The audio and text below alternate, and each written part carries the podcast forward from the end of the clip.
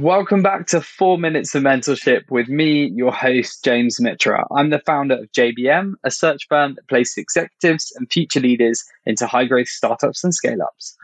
I really hope you enjoyed last week's launch of Series 8 with Britain's greatest Paralympian, Baroness Tanni Grey Thompson. It was a true honour to have her on the podcast. This week, we're joined by a great of the tech world, Graham Hobson, the co founder of Photobox, which exited for an incredible £400 million, an achievement I'm sure many founders listening to this would love to replicate. Let's be honest, not all of us are going to be like Graham and have an incredible exit. And we regularly speak to founders who are thinking about whether they should stay on in their startup or move on to pastures new. So I thought we could have a little talk about that today and share some thoughts if you're in that situation. We get to speak to founders every single day as part of our day job as headhunters. I love founders. They're often incredible visionaries, really strategic, capable of building incredible products or services and getting something off the ground that delight customers and thrill investors. And yet, founder CEOs are not always the best people to take a company to an exit. And regularly, it's not actually what the individual wants because the building phase is the bit that they really love. Sometimes founders can therefore really get in the way of a company scaling because they're not really qualified for the next chapter of growth. And some of the best scale ups that we've worked with, the founder CEOs have known the right time to step aside and they've got in a professional CEO to help turbocharge the next phase of growth. So I think the key to not falling in the trap of staying on too long is one, be really, really self aware about you, about your path, your needs, and critically, what's in the company's best interest. Sometimes this might be from speaking to the leadership team or the board or your mentor and getting some real candid feedback from the outside. But I think a lot of it is being really honest about your skill set, your interests, and where you want to take the business. That's not to say that founders can't go all the way from startup to IPO. There are some examples of people that can do that.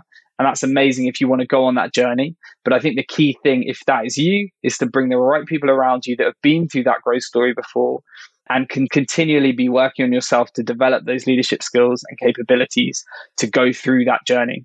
We've seen this play out in lots of different ways. We've seen founders decide they want to move on, but stay within the company and move to a different position.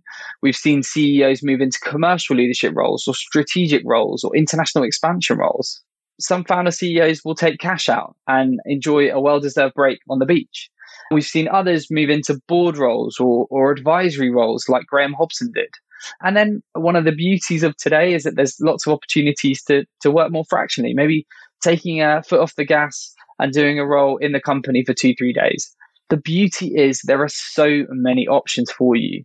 And I think if you're at that point with your startup where you're not sure if, if you want to stick around for the long term, it's a fantastic time to get some external views and be really, really honest with yourself. But the thing that I really want to get across is there are so many opportunities out there for founders. If you decide to step away, I can promise you there will be lots of people that will want to hire you. That might be an early stage, inexperienced founder that wants to leverage your experience of building a business. It might be a corporate that's looking to innovate and get somebody more entrepreneurial alongside them in maybe their ventures arm.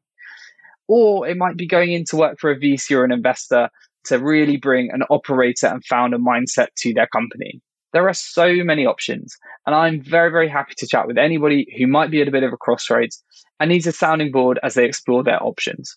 If you have any particular thoughts or comments on this topic, then please do feel free to reach out at info at jbmc.co.uk. That's all for me today. But if you'd like to hear more about the incredible Photobox journey and the amazing advice Graham Hobson shared with us, please make sure you check out the full episode on Wednesday. He is a true gent and a brilliant entrepreneur. Thanks so much for listening, and I really hope we'll see you again on Wednesday. Thanks so much for tuning into today's 40 minute mentor episode.